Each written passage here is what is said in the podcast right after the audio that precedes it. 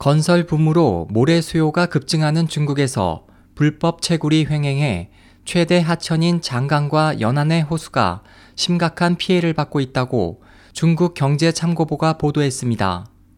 보도에 따르면 이 같은 불법 채굴은 이미 수십 년 전에 시작됐습니다.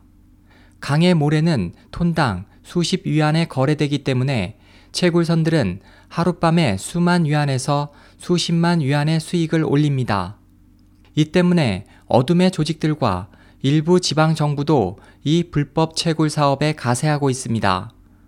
불법 채굴선은 거대한 철제 호스를 이용해 강바닥에서 시간당 500톤에서 1000톤의 모래를 채굴할 수 있습니다.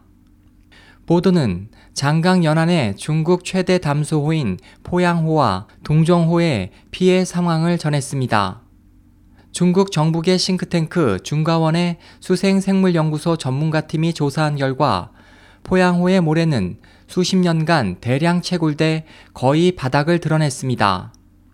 보도는 또 2006년부터 채굴이 횡행한 동종호에서 1년간 채굴된 최대량은 10년간 축적되는 모래의 양과 맞먹는다고 지적했습니다.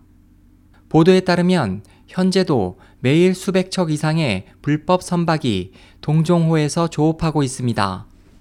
당국은 2002년부터 단속을 시작해 선박 압수 최고 30만 위안의 벌금을 부과하고 있지만 불법 채굴 상황은 전혀 줄지 않고 있습니다.